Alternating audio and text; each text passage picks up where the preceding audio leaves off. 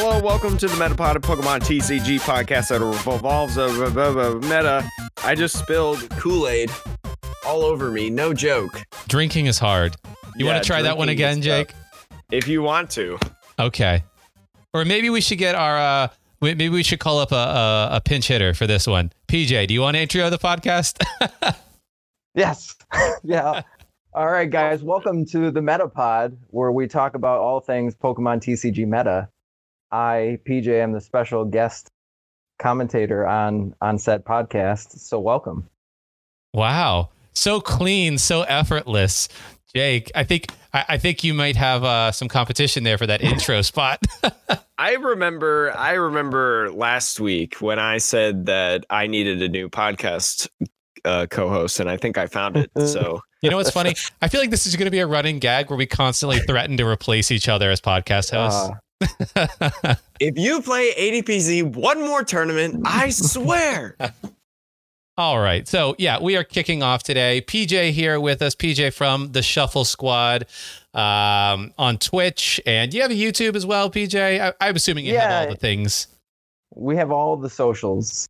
Yeah. The social things that you can have on the interwebs. So PJ is just going to be joining us for today throughout the whole pod, just for funsies. This is going to be for funsies. Also, PJ did pretty well in a tournament this weekend, so when we talk about the meta, you know, maybe PJ will have insights that Jake and I lack as losers with a capital L in today's Hexter TCG. Look. Some of it was 100% accidental and my fault, but I did not O2 drop. I know that was me. I'm bad. Hey, it happens to the best. It happens to the best, but it happens to the worst more. That's true. All right. Do you want to talk about those 5-star reviews that we want to start getting? So Sean and I had a real quick discussion before the podcast, and we kind of want to start reading your 5-star reviews on air during the podcast, kind of a tribute to those of you that leave reviews, because reviews, especially in the Pokemon TCG category, are not that frequent, I will say. We do have a couple 5-star ratings, I will say. We have a perfect 5-star rating, which is Jake, awesome. You jinxed us. That's okay. You can pin it all on me. But anyways, there's one review that Sean says we read a while ago. I know who wrote it. It's the Snorlaxian, my buddy, but I don't remember reading it. I mean, this is episode number 24. We've done a lot of stuff since then, but we're going to start reading your 5-star reviews. We'll look around on Apple. Can they leave reviews on like Spotify? I don't know. Maybe. If you can, do it and tell us on Twitter that you did it. But yeah, leave us a review. We'll read them. Jake, what do you want the topic to be? What's the prompt this week for the reviews? The prompt for this week's review is how PTCGO is a bad client. That's right. So remember, leave us, the podcast, a 5-star rating, but give us your best rant about PTCGO as the review. Very confusing, but you know what? It don't matter. You know what? Sean will donate you an apple to your P.O. box if you leave the review. Just don't put your address in the description. Yeah, message it to us. You'll have to send it to us telepathically in order to get the apple. But and I'll do one better. If you don't leave the Metapod a review, I will personally hunt down somebody from the Pokemon Company International and make them make ADP bypass the next rotation. Oh my, that is quite the threat. ADP in the 2022 season if you don't leave a review. Clearly, that's take one for the team, folks. We have to resort to scare tactics at this point. I mean, good cop, bad cop. Sean and I are the good cops. PJ, bad cop. I like this. I like this synergy we got going on. But we got a lot of other stuff going on, including kind of a sneak preview into the 2021 season. Now, let me preface this by saying I don't think this applies to North America, specifically the United States, because if you didn't guess, this is related to the worldwide pandemic that's going on right now, and America doesn't really have it together. So Starting in December, TPCI will begin to monitor the pandemic's impact on different states and countries to determine if live events can return to specific areas as early as 2021, which they specifically say early 2021. I'm reading this off of Pokebeach.com. I like Pokebeach. Very good site. But that's essentially what it is. Yep. It will be assessed also by competitive regions, and it specifically says in parentheses, such as by country or U.S. state. So this is very interesting in my personal opinion, because this not only opens up the door for, like, let's say the Midwest can have events, but upstate New York can't, you know, because is New York part of the Midwest? Like, I don't think so. No. That would be Indiana's like, I don't know. I don't really know what the Midwest is, because Indiana is like the most center part of the country almost. But anyway, yeah, I feel like we're migrating into more of a lockdown as the days go by, a re-lockdown. No. Yeah. I mean, obviously they say they will continue to monitor this, and they don't give like specific dates of like the season's going to start back up in January 21st, 2021. You know, this is, they very much like leave open the possibility to have events in places, probably in like Europe first, I believe. I believe Europe's doing pretty well right now, right? I can't remember. I can barely keep track of Indiana. You know, I don't have any news coming out of Europe at the moment, so our European friends are going to have to tell us. But you know what I think is crazy about this? The idea that there will be competitive Pokemon. Meaning, like, you can earn points. That's the only thing that separates competitive from casual, right? Mm-hmm. So if competitive Pokemon returns to some parts of the world and even some states over others, that's insane to me. Like, if you're calling this like a game that's like global, how does a region get points or another region doesn't? Maybe they just don't have worlds. So it's like they restructure it so that like you could be the European champion, maybe, if Europe has events again, but there's not a worlds, maybe. No, I highly doubt, especially the way that America is going, there will not be a 2021 worlds. Yeah. I don't think that you can have worlds until everybody is allowed to play. I'd agree with that statement. I think they just defaulted to like the ICs. Mm-hmm. So like the European International, isn't it EUIC? Yep. Yeah, EUIC, I believe. So the other speculation that I have, I want to say that they're thinking about changing the point system, so that could have some dealings with what's going on. I mean, for sure. I think if you're gonna have a season in like 2021 and have like, let's hypothetically say EUIC as the European Worlds or the European final gamba of the season. Gamba? Anyways. As the big hoo-ha of the season, you know, EUIC, you definitely need to have a different point system, because if you just like structure it from worlds, nobody's going to qualify. Right. And here's my biggest issue with this. So I'm looking at this country or U.S. state. Let's say January 2021, Europe is allowed to play. What stops me, besides like travel ban restrictions? Yeah, I was about to say, what stops you? But let's even make this even more simple. Let's say they open it back up in the Midwest only. Mm-hmm. What stops me living in California from driving all the way to Indiana to compete in events? Whether that is a, you know, maybe they bring back cities because it's a smaller region. Whether they have North American internats, whether they have whatever, even League Cups and challenges. I mean, if you ask me, I think there's two things that stop people from doing that. I think if they open up, you will have people driving potentially from neighboring states or regions that they're close enough to drive. I don't think you'll get somebody going from California to Indiana just to play in a challenge, right? But... Mm-hmm. I heard stories of people who, somebody tweeted this. I'm going to go find the Twitter, but it's somebody went from Florida, like Miami, Florida, all the way up to Indianapolis, like last year or something, to compete in like two league challenges. But that was the purpose of their trip, or they happened to be in Indianapolis? No, that was the purpose of their trip. I mean, that's 100% true. And not only like league challenges and things like that, I mean, I'm not going to name any names, but there are people that will go to different countries that have a smaller player group just to get Worlds points. I mean, if you've got the money to do it, like I don't blame you for traveling to other countries and things like that. But like, right. But like, what's going to stop you? Okay, you can't fly. I'll just drive. Why not? Right. I mean, I'll just drive. This sort of brings me to the second thought of like, if they region locked people, basically, if they were to tell people like, you know, I don't know what it was like before when you had city and then state and then, you know, those types of championships, but imagine they came back, and to PJ's point, if they were going to restructure everything, maybe they go back to that model where it's not challenges, cups, and regionals, but it's localized.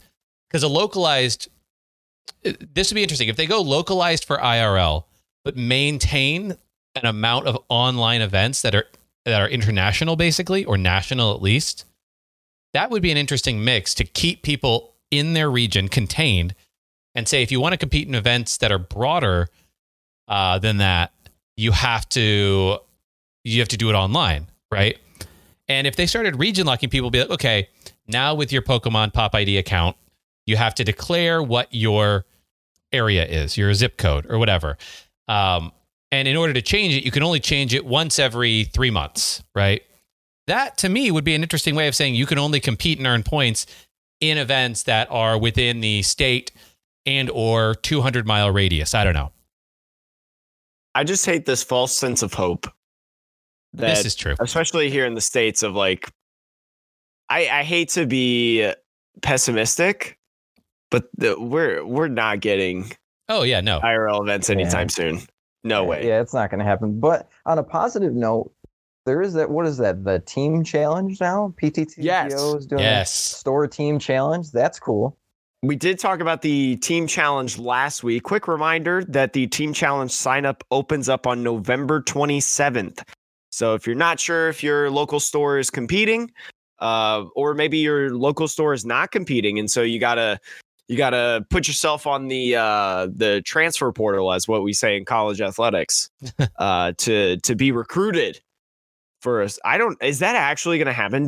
This is a whole different topic. I went to my local game shop, and you know, I talked to the owner, and because we're sponsored by them, and he's like, yeah, you know, it's this date, here's the calendar, get everybody together, let's do it.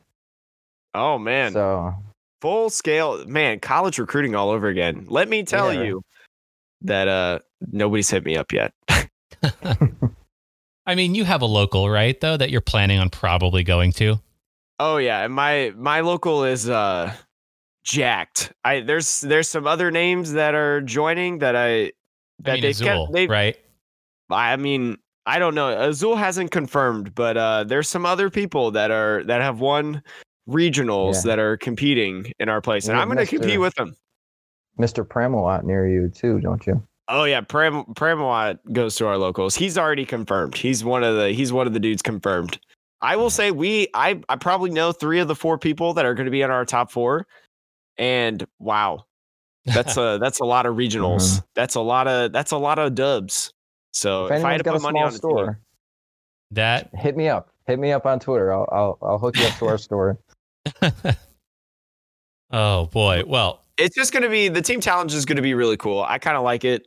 It's made my store kind of excited to compete, because I think our store has been, for the most part, way more into IRL than on. Like, I don't think I don't know if our people have really done anything online in terms of like the Players Cup and whatnot. Like they did, there were some people that did like the Limitless qualifiers and things like that, but Players Cup, I don't think we've garnered any attention really from like the main every week go in group, if that makes sense. So the team challenge has been really cool, and it allows the store to be like, I don't know, a community again. If that makes sense. Yeah, I feel like it gives you back that sense of community that you used to have to go play local leagues. You know, you got all these players out there. You know, we had a couple Worlds players at our local league, which made it nice. You know, we would talk to those people all the time, and, you know, you become friends with those people because you see them more frequently. And now I think the fact that people are scared to go to these events, in a sense, because you don't know what's happening, but, you know, everybody loves Pokemon. We love playing Pokemon, and you want that feel of in real life cards, but, you know, we are where we are. So this is the safest way to go about doing it, is to do the online tournaments. But now you're still, you know, you can have a Discord group and just chat with all your friends via Discord, because now they're all together for the store again. Yeah, like, I mean, even though Pokemon has really dropped the ball on League at Home, I mean, there's a Discord that I'm in.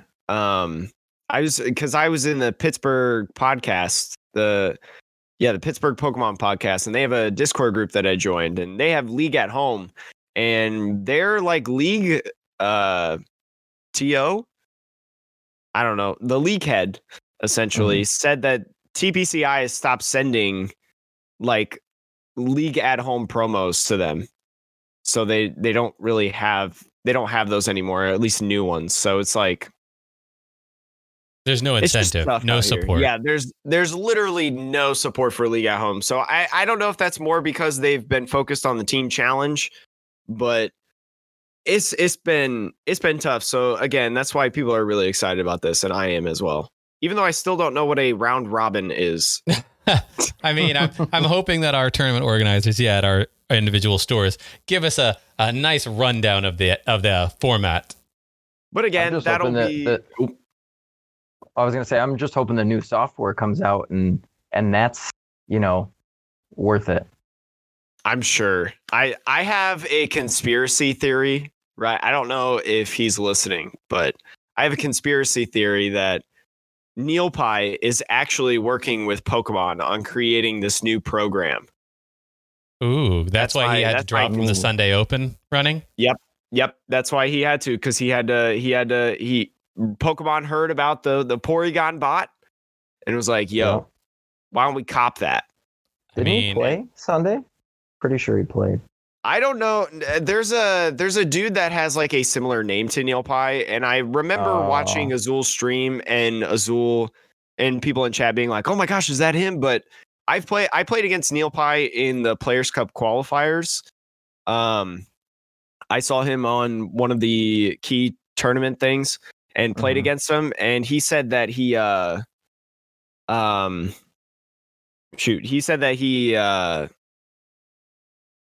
he's still playing, but his name is Neilpie in the game. It's not like, it's not some fancy thing. Like when you see it, you know it's him. You know, it's yeah. I want to say in the roster for the Atlas Sunday one, he for the Sunday Open, it said Neilpie as the username. Huh. Well, I'll actually have to go look at that, because we can actually like go way back and look at that. But anyways, that's my conspiracy theory. I don't know if he's listening. I don't know if it's true. It's probably not. It's probably just a wild idea. But, you know. Well, do you want to get into the meta discussion now? Sure. I'm just kidding. Let's definitely. We have some big updates on the meta. We made some predictions. I can't remember what they were, but I don't think they were this at all. And now we've had the first weekend of Vivid Voltage. Now, I will preface this by saying first weekends, you know, things might still change, but it was a very surprising weekend one for me. What about you two? I thought it was pretty... I didn't play in any events over the weekend. I just played in the Hexer that was tonight, but... the way that it evolved, I think we had an inkling of it, but I don't think we took the magnitude, which I think PJ and his choice in the Neilpie Open is a testament to how he knew what the meta was going to be. Oh yeah. I looked at the first couple of like testing tournaments, and I'm like, yep, this is kind of what I thought. And I'm going to play this deck that I've been working on a little bit. And I'm pretty sure 60% of the meta it's favored against. So let's see what happens. And and it came out pretty good. I estimated one deck that I thought would do really well with Vivid Voltage that I don't think is doing as well. I'm hoping that changes as the meta shifts, but I was really hyped about Luke Metal, and I really just don't think it's going to hit the numbers that I want it to. The only thing I'm really seeing is it's played more like a control deck. That's really what they're going on, because Leon is in the format, and ADP players are playing Leon. And because of Full Metal Wall GX, they, even with like the metal goggles on, they can hit right through the Zacian. And I was very underwhelmed when I was testing it. And ADP is ADP. It's always going to be good. But I was testing ADP, and a lot of the times I didn't even have to use Boss's Order. And that was just like big sad for me. And I'm like, man, this deck is just way too good now. Yeah. I mean, so I think what you're referring to is that there was a lot of Luke Metal played. I will say that.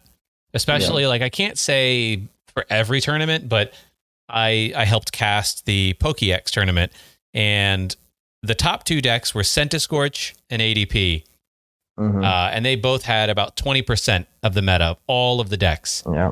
And then third was Luke Metal. It had 11 decks out of like 80 something, so it's pretty high. Yeah. But in terms of what saw success, you're absolutely right. ADPZ saw a lot of success, and Centiskorch. Centiskorch this weekend was absolutely insane. I think the big thing for us, we knew that Luke Metal was going to be better, right? We reviewed the set list. We said, look at this. We got Aegislash in here. We have this metal energy that is special now that helps get rid of weakness. We were like, okay, Luke Metal's going to be played a lot. Luke Metal's going to be all right. We figured, I think we mentioned this on the podcast, that Centiskorch was going to get better as a result of Luke Metal becoming more popular, right? Because just because you have a card doesn't mean that you auto win, right? Mm-hmm. Weakness is still weakness. But I don't think we expected Centiskorch to pop off this much for at most one card. Yeah. Yeah. It's nuts. It's absolutely nuts. I mean, so to give people listening a flavor of how it did, it won. There was 4 tournaments that Cashman, thank you, Cashman, put together. Shout for this. To Cash. Yeah, shout out to Cash. Despite Cash now being outcast from the proper play Pokemon world, he still is putting in the time. World champ in my heart.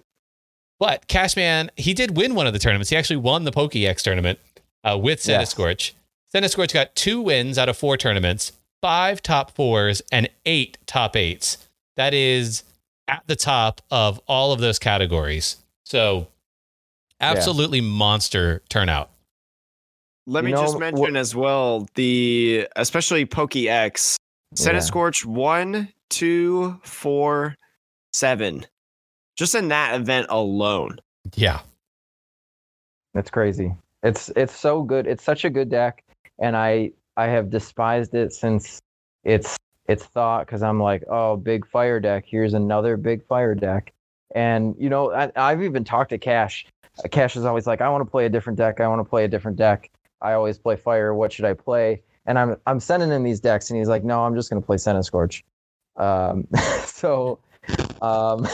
You know, obviously being as consistent as it is, it's such a great play. And I mean, even against things like Luke Metal, oh, you throw a Giratina in, now we've got the energy gone. Or you throw hammers in a Centiskorch, because you can do that. You've got the space in this deck.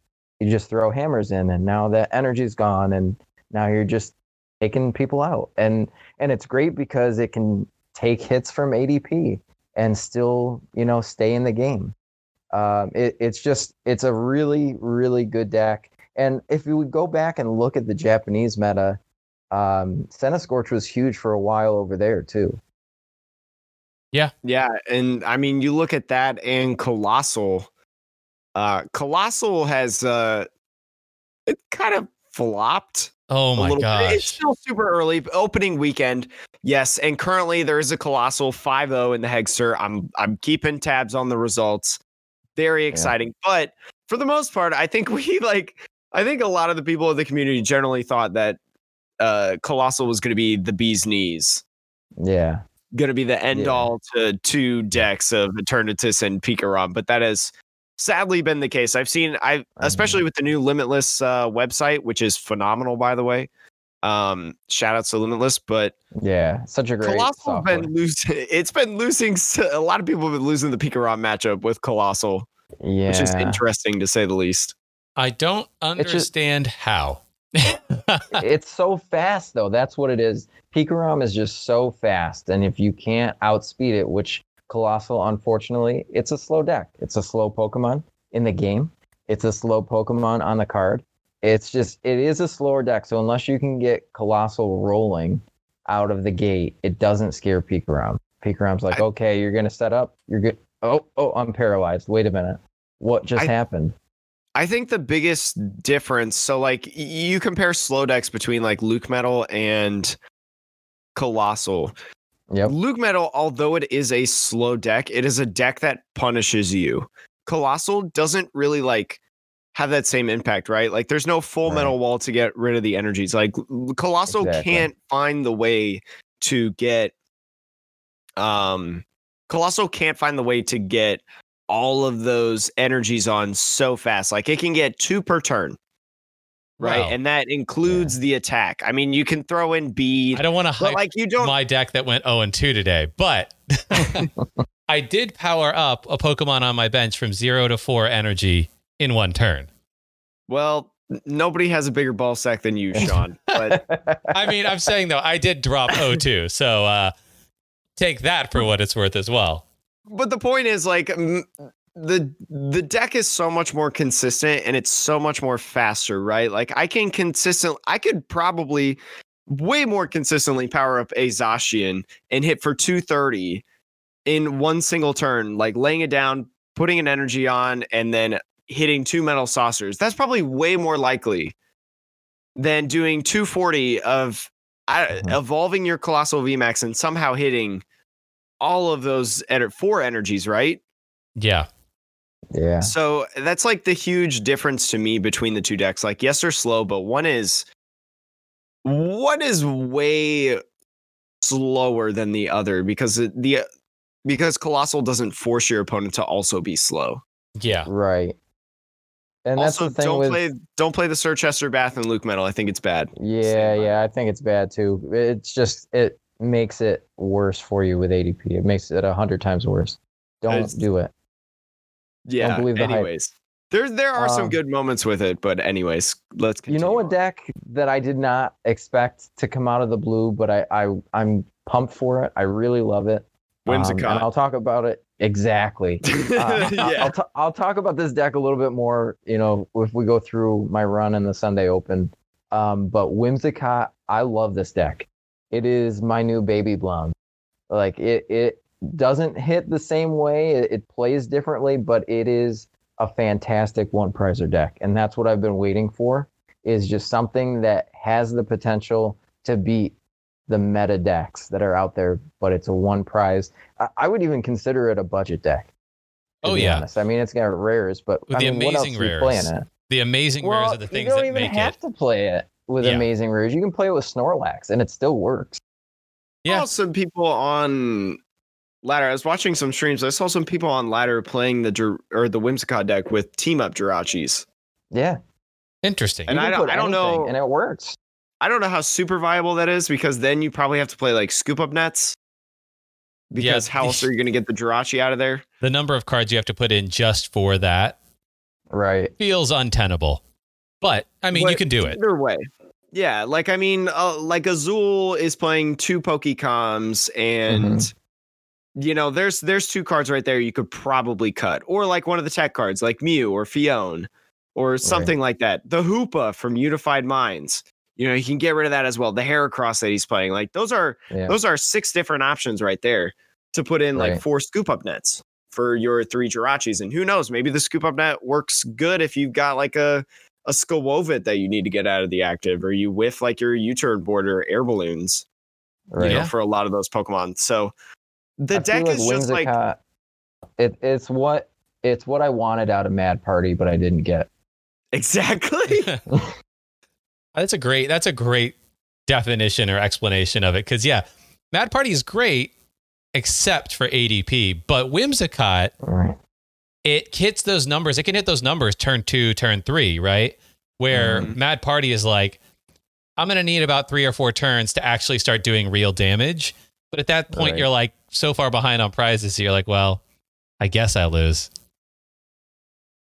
Why haven't people played this Heracross in Mad Party? See, I don't know. I think Heracross, especially in Mad Party, it's just so hard to get out up in front, and then you've got to hit it at the right time. I think Heracross is a good tech because you want to have all 1 prizers. You don't want a Latios just chilling out there. Mm-hmm. But it is harder to party up. It's harder to power up the Heracross, I think, in Mad Party than it is in Whimsicott. It's just because you've got to dig through your deck, and say you play a Dedenne or you play a Professor's Research, and you know you're trying to fill up your bench at least, and then just like you're milling yourself in Mad Party, and it's just so hard to get that Pokemon active in, and that's kind of a flaw in Whimsicott that I noticed, but a no leaks to our future conversation here, but I think that's the biggest flaw. I actually played in a locals tournament the day before, and I played against Mad Party, and I was able to stall lock an Oranguru in the active spot, and that just gave me the idea. It's like, oh wait, if they don't play more than 1 air balloon, they can't get out of this. I mean, they can put energies, but I have 4 boss in my deck, so I could just put them up there, and they're milling themselves. So why don't I just sit back and let them draw the rest of their deck and see what happens? That's a fascinating win condition against these decks, like especially in online tournaments where you can see your opponent's deck list and you can know how many air balloons do they play. Now, they could, play, they have those U-turn boards, right? So you could throw a U-turn board, attach, retreat all in the same turn. But it does mill them of their energy, and Azul's list, at least, only plays 2 of the basic psychic energy, which is not... I don't know, that's a scary thing to do. And I know he plays 2 ordinary rods or something, but even still, you have very limited energy resources that you can give up. But that's the thing, especially if this Whimsicott deck mostly plays 1 single energy attackers, right? Let's say you prize the 2 psychics or whatever. You prize both psychic energies. Boy, you can still use the horror energy doesn't mean it's not like other energies where it only provides a colorless or whatever, or something it's an energy, even if it's But you can allow that to retreat. And since Whimsicott is so different into where it only requires 1 energy, that just makes it all that more okay, I feel like. And you can buy yourself enough time to get it off the prizes. True. I mean, I guess, you could potentially rip it off prizes, right? I just, it's an anxiety thing of you can't ever get those horror energies back, and having a total of only 6 energy, 4 of which you can never get back. It just feels like you tempt fate every time you load up a game, because you're like, well, it might vary. You could very easily whiff energy. You could very easily just run out of energy, right? Say you have to, I don't know, research early in the game, and there goes one of your ordinary rods. And now you're down to a maximum of 8 attacks in the entire game. Just based on and that's assuming everything goes right. Pretty fine by me. I think that's pretty good. Oh. I mean, Azul is clapping cheeks out here. Yeah, Azul. He does his thing, and I mean, he's worked on that. I think he's on like the fourth phase of that deck right now. I've been watching his streams on his Twitch channel, and I've seen like each phase of what he puts in, what he cuts out, and it's so amazing to watch a deck be built like that. And you get to learn, obviously, your matchups and see what you need versus what you don't need. And, a big thing for me, because I'm a deck builder at heart. I love building decks. Like, that's my favorite part of playing Pokemon, is to just, like, look at the cards. What can I do with this? How can I make this work? And that was fun for me as a kid, because I've been playing, like, way back since, like, Wizards of the Coast era. I played all the way through Neo, and then Sneasel came out, and then I'm like, nah, I'm good. And then I stopped playing all the way up until like Lost Thunder, and I'm like, man, these cards do so much more, because like I've played Magic in the past before, or I used to play chess as a kid, and I'm like, now there's that element in Pokemon where you really have to think about what you can do in your win conditions and how you can maneuver around the meta, in a sense, and get these cards to work in synergy with each other. And you might have a really cool idea for two Pokemon, but if you can't execute it fast enough now, or, not even fast enough, but in the right way where it sets your board state up, then it's unfortunately not cool anymore, because the deck doesn't work when you play it unless you're playing some Pokemon PTCGO ladder jank. And you're just testing it out just to see if it works. But I think the biggest takeaway for me is that if you, and I've said this to my team, if right now in the meta, because ADP is so huge and Centiskorch is so huge, if you're a one prizer deck and you're not hitting 240 or more on turn two, don't even play the deck. If you're not able to get rid of the opponent's energy on turn two or three, don't play the deck. And if you're not Pikarom, don't play the deck, because Pikarom is going to be around until it rotates. It's just, that's how it is. Just that good. Well, in terms of the other decks in the meta, what were some surprise? I mean, obviously Pikarom, we just talked about that, had two wins. So two of the four wins. I know we gave Centiskorch a lot of love, but Pikarom managed to get two wins out of the four. Yeah. We've been giving Pikarom love. Yeah. We've been doing that. And then, I mean, outside of that, though, I don't know. Like, go ahead. I want Pikarom to go away, because I love Inteleon so much. I want Inteleon to be a deck. And my buddy Mike, shout outs to you, Mike, loves Lapras so much, and he wants Lapras to be a deck. But Pikarom is here just staring us in the face, and it's just like, do I want to play the weakness guard energy? No, there's no space in this deck. I mean, I could, but it's hammers. Exactly. And I'm like, okay, well, I guess I'll just switch decks then. Which brings me kind of into the next point, unless you have had more to go on, Sean. Are you going to talk about your run and the crazy deck that you built? Yes, I'll talk about my run, the crazy deck. So for those of you who don't know already or don't follow me on any social media, I am that crazy player that built a Welder Melodic V deck and played that in the Atlas Sunday Open last Sunday.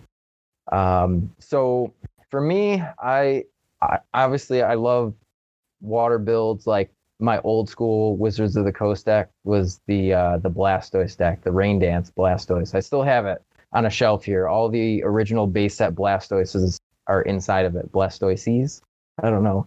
But I love decks like that, and Melodic was so cool, because there used to be the Keldeo deck that you could welder to, and then you use like the Rainbow Brush, and you could get the second water energy.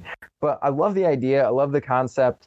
Because Centiskorch was so huge, one, I know that they're going to play Giant Hearth. So here's my two fire energies. Two, Centiskorch is huge. So in ADP, it was a tech already. So why not just make a deck out of that? And three, I could one-hit KO in ADP turn two. Yeah. So why wouldn't I play this deck? And it was between this and ADP, because I had an ADP build that was a little spicy. It had a couple of techs in there. I threw Ordinary Rod in here because I knew that Hammers was a thing, and nobody's doing that. So I'm going to try that out in another tournament, but see if it works. But it's worked on the TCGO tournament events after I tech that in. And but with the Melodic V, I played it, and it did pretty well in my testing. And I'm like, should I play this? Because I've played a lot of meme decks before in tournaments. I think in the other Hexter, I'm like, okay, I'll play Team Up Charizard because I love this card. I want to see it work. And it was just like, I went 0-2 drop. And I'm like, okay, whatever. I had fun with the deck. It was cool. But this one, you know, I went to my team. I'm like, hey, dare me to play that Melodic V deck today? And like, yeah, do it. Why not? It looks cool. So I teched in the Victini because there's a lot. Oh, Bird Trio was one. That's another favorite of mine. RIP Bird Trio to Pikarom as well. You know, doing something like that, I'm like, oh, I can get the energy. I could play that Butterfree that accelerates energy, but that's a lot of cards in my deck. Why not just play one card where I could play, you know, if I played Butterfree now, I'm taking up, what, 6 extra spaces for the rest of the Butterfree lineup, and I have to get it in the active. I'll just play this. And I went with 3 Absols instead of 4 because of all the VMAX. It's like Centiskorch VMAX. It doesn't matter. I was kind of scared of Dragapult VMAX, and I'm really scared of Eternatus with this deck. But I'm like, you know what? Based on these other tournaments, the Colossal kind of scares the Eternatus away. I think Eternatus is still really good. That's my hot take. I think Eternatus is really good. Play Eternatus. If you're an Eternatus player, just do it. Play the deck until you can't play it anymore. The same thing with Dragapult players. Like, just play it. It's a great deck. It smacked me around a whole lot. But I was undefeated for the first phase, basically, of this tournament. Yeah, you went 7-0. Yeah, I went Centiskorch. Oh, my. And I'm like, okay, well, this is what I predicted. This is what's going to happen. And I'm like, I'm favored against ADP because I can just knock ADP out. And I can knock out Zacian, like, no problem. And that's exactly what I did. I came up against an ADP round 4, I believe, and I knocked out their ADP. And they're like, okay, well, I'm going to scoop it up now. The big thing for me, this is like, it's good and bad, but my tie in the tournament was against Whimsicott. And I felt really bad about it. And unfortunately, there was an error in the software where it said 6 minutes, but the round timed out. But I was able to establish a control lock with the deck because there's an alternate win condition in this deck. If I can get something up in the active, I have Galar Mine and I have Absol's, and I just stuck this Dedenne up front. And it couldn't get out, and it had 2 energies on it. I'm like, okay, they're going to throw an air balloon and another energy, and that's it. And then they're going to start clapping me here. So I saw the other Dedenne on the bench, and I sucked that up. And unfortunately, now you can look at somebody's deck list and see what resources they have. They didn't have any Ordinary Rods. They didn't have any Marnies left, so they couldn't get rid of their hand. They had 9 cards left in deck, and I had 6 minutes on the timer. And all of a sudden it says, round time is up. And I'm like, But yeah, that was the big takeaway. Melodic V, I still think is good. I'm kind of scared of Pikarom, kind of not. I have a tech that I kind of want to throw in and try it again and see what happens. But you might see Melodic V again in another tournament. All right. Well, I mean, with all the Centiskorch running around, right? It feels like... Yeah. If Centiskorch does really well, the Hexter tonight again... You know, you might start seeing more water decks, whether that's... Well, it's probably just Melodic, let's be frank, because Pikarom is still around. So that's really it. Yeah, in terms of other decks, though, I think, you know, was it you or Jake who mentioned, like, play Dragapult if you like the deck? Yeah. Because there has been almost no Eternatus at so many tournaments. And I mean, unless people are just like, you know what, Colossal's not going to be not good, so I can play Eternatus again. Until that happens, for sure, I think you're cool playing Dragapult. Yeah, I think you're safe. Yeah, it does a lot of cool things. It definitely punishes your bench, which was my misplay against it. I wanted to give myself a little backup plan, and I overbenched, and I'm like, oh, that was a misplay. I shouldn't have done that. But yeah, it just, because you don't realize, because you haven't played Dragapult in what, like 3 months, or against it, because Eternatus has just been running the show along with ADP and Centiskorch. I feel like it is still, they're both still good decks. And, you know, I don't think Pokemon creates an archetype and says, I think this is just going to flop in a couple months, so let's put it out there and let the kids have fun. But at the same time, they do keep creating these giant cards with the exact weakness to their prior love child that they had. So, yeah. I mean, I would say, part of me would say, I think Colossal was clearly the, premier deck, I suppose, for this set. Yeah. But Orbeetle is in the same set, and that's grass weakness. So they kind of put Colossal's weakness in the same set. So yeah. I think what you'll see next, obviously, is like, you're probably going to just see, water and darkness in the next set. I think Urshifu being a water and fighting type, if they give that as a water type a maybe grass weakness, that would be very interesting, because then you would have a water type that isn't weak to Pikarom, right, or isn't weak to Zacian, right? Here's a hot take. I feel like they're going to start pushing more of these amazing rares. That's what I'm thinking. That's going to be the meta eventually. I think amazing rares just have the same impact as like Prism Star has, where there's a lot of them, right? Yep. There's a lot of different ones. There's a couple that come out every set, but they're not anything to write your mom about. Like Jirachi. What, you're Jirachi not writing your mom? Cool card. Yeah. Come on, Jake, write your mom. I call my mom. Okay. Oh, okay. Anyways, back to what I was saying. Like Jirachi's a cool card, but Jirachi is so niche, and it's not great. And you can't tell me that like you can't tell me that Celebi's good. Right. Well, look at Coco Prism Star is in. Well, every deck there are some exceptional ones for sure. Right. Like Victini Prism. There's Victini, there's Beast Energy, like Victini Key was Factory, Thunder Mountain. There's some good Thunder ones, Mountain, like, that's all you need. Thunder Mountain. Yeah. But like those aren't Pokemon. But it's not going to be, I don't think it's going to be anything that's like meta changing, especially because you can have more than one in a deck, if that makes sense. I don't know. Watch me build a quality Veltal amazing rare deck. There and just tell my opponent, like, look, if you want to play VMAXs, go for it. I'm going to auto KO you. Good luck getting those energies on, bud. Right. I mean, all five of those energies. I like cards that have come out in this Vivid Voltage set, like Pick-a-Peck. I really feel like that Trumbeak, card. Yeah, the Trumbeak there. I really feel like that's untapped potential. I don't know how you can get it to work with 3 energies, but I feel like that's a road that people might start going down.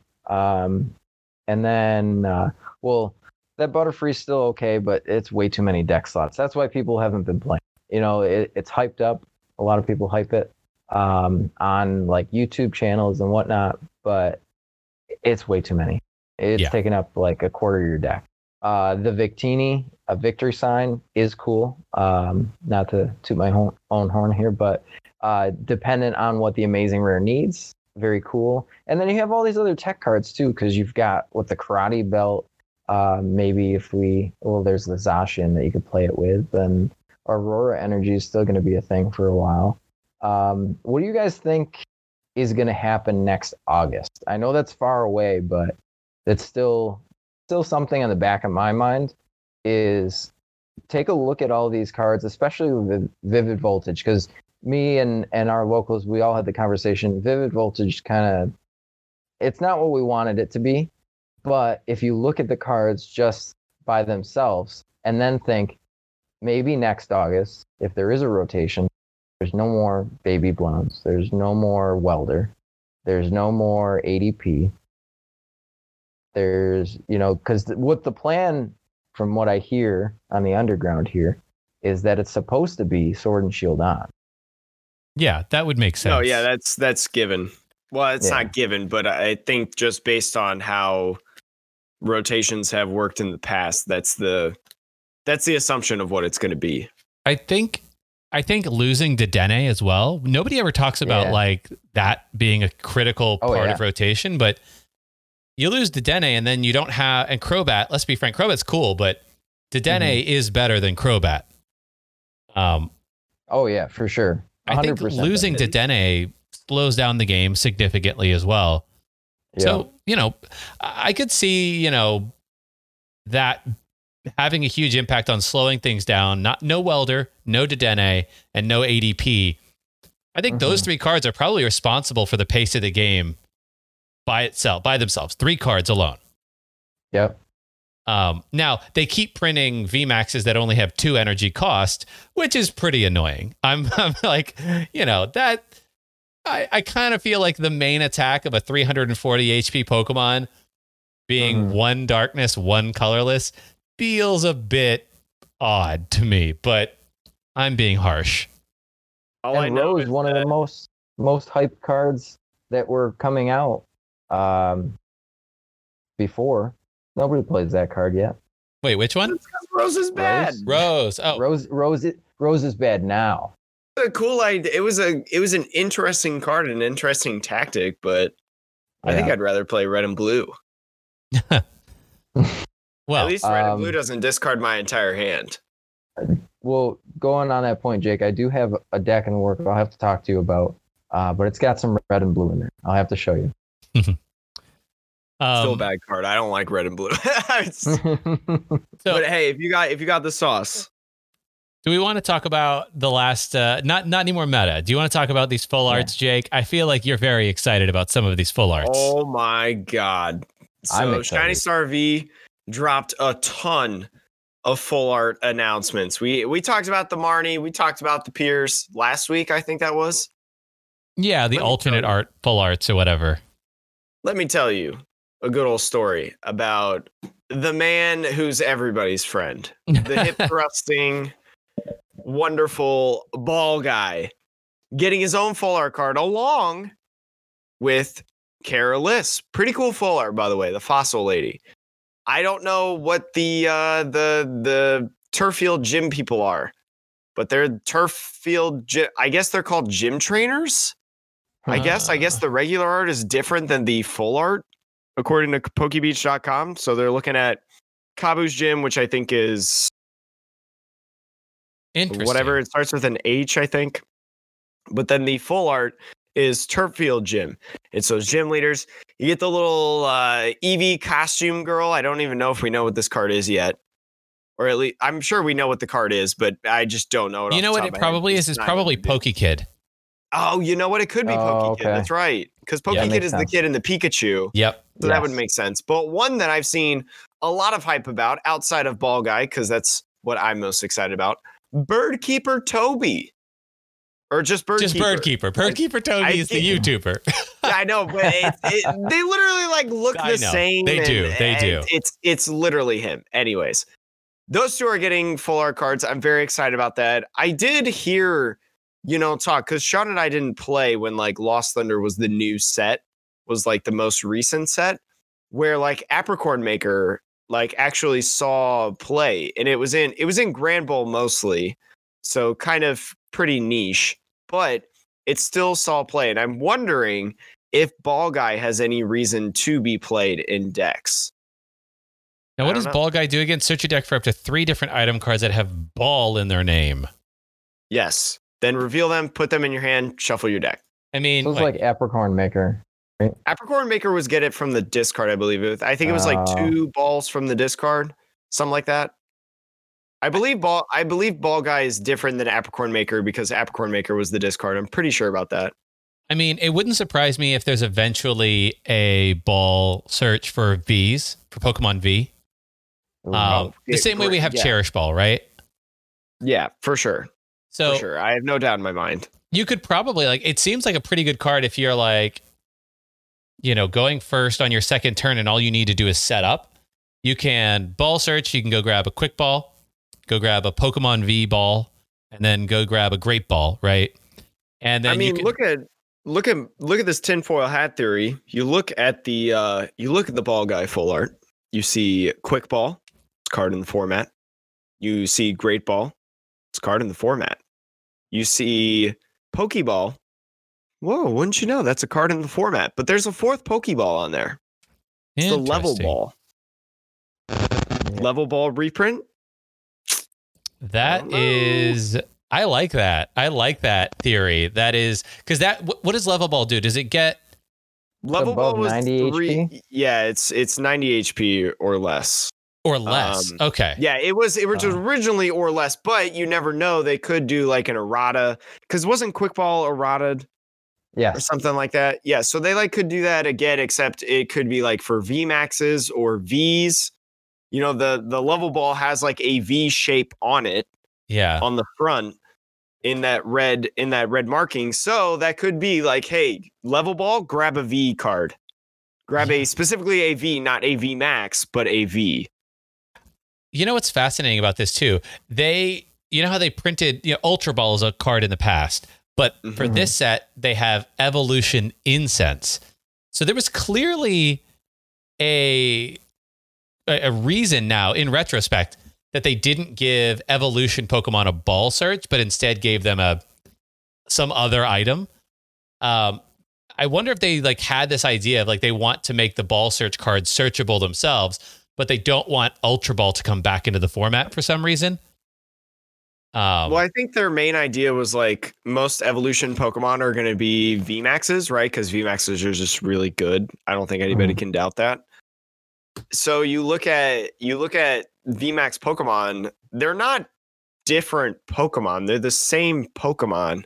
They just become their Dynamaxed form. So it doesn't make sense to like have Ultra Ball almost. Because you're not like, it's not like you're grabbing an evolution of a Pokemon. Like you're not grabbing a Trumbeak to put on your Picky Pack.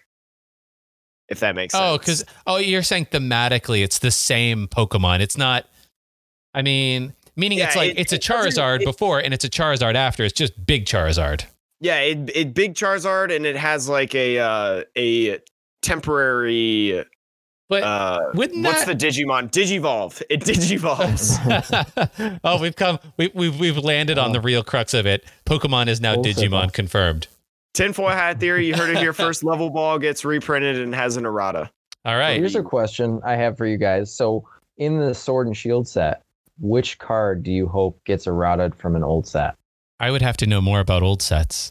I mean, for me, Pokemon Ranger, but I don't think it's going to happen.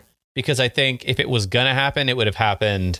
Right. Well, imagine before. There's a world without ADP. What? I mean, obviously, there's like Escape Rope, which is one that I've heard people talk about. Or for me, it's Counter Energy. That's interesting. I really wish that they errated Counter Energy. Now, does Counter Energy, how does that work again exactly? When you're down behind on prizes and you're not a GX or EX, it gives you 2 energies of any color. All right. I believe, right? Yeah. Yeah. I could buy that. Invasion. That I mean, I don't think that was necessarily needed though, because they made Twin Energy, they have triple acceleration in the format, they have Aurora energies. Right? I think once Aurora Energy was printed, it almost like went out the window. And like Twin Energies, because that was Aurora was Sword and Shield base and then Twin was Rebel Clash, but still. Right. Like, I think the combination of those two, I don't know if there's any plans of. I could see of counter. I could see there being a. Oh man, I'm really trying to think of like maybe a max elixir, max potion, or ace roll type reprint that I don't know how it gets eroded. Maybe. Yeah, I have no clue, but I feel like that there's a card like that needs to come back in some form. Yeah, Acerola would be nasty in this format. I mean, isn't it nasty and expanded? yes, it is. Yeah, Acerola is almost a staple for your big dogs. But I think the card that I would want to come back and have an errata is Apex. Because you can play Apex now, but they're so old and they're so worn that you can I mean, we talked about this on the pod, how you can get game losses for your Apex because of the way that card ages. Right. Even if you it curves, so it becomes like a marked card. So unless they're going to ban it and expanded or have a rotation and expanded, I could see reprint that. Once Prism Stars rotate, the ability to have another kind of card that you can only have one of in a deck. Because I think having two different kinds that you can have one of in a deck in standard is a little confusing. Right. But yeah, once you have one gone, you kind of open the door again for another one of kind of card. And that seems to be a thing. Like, I would love for those one of cards to be even more powerful, to be honest.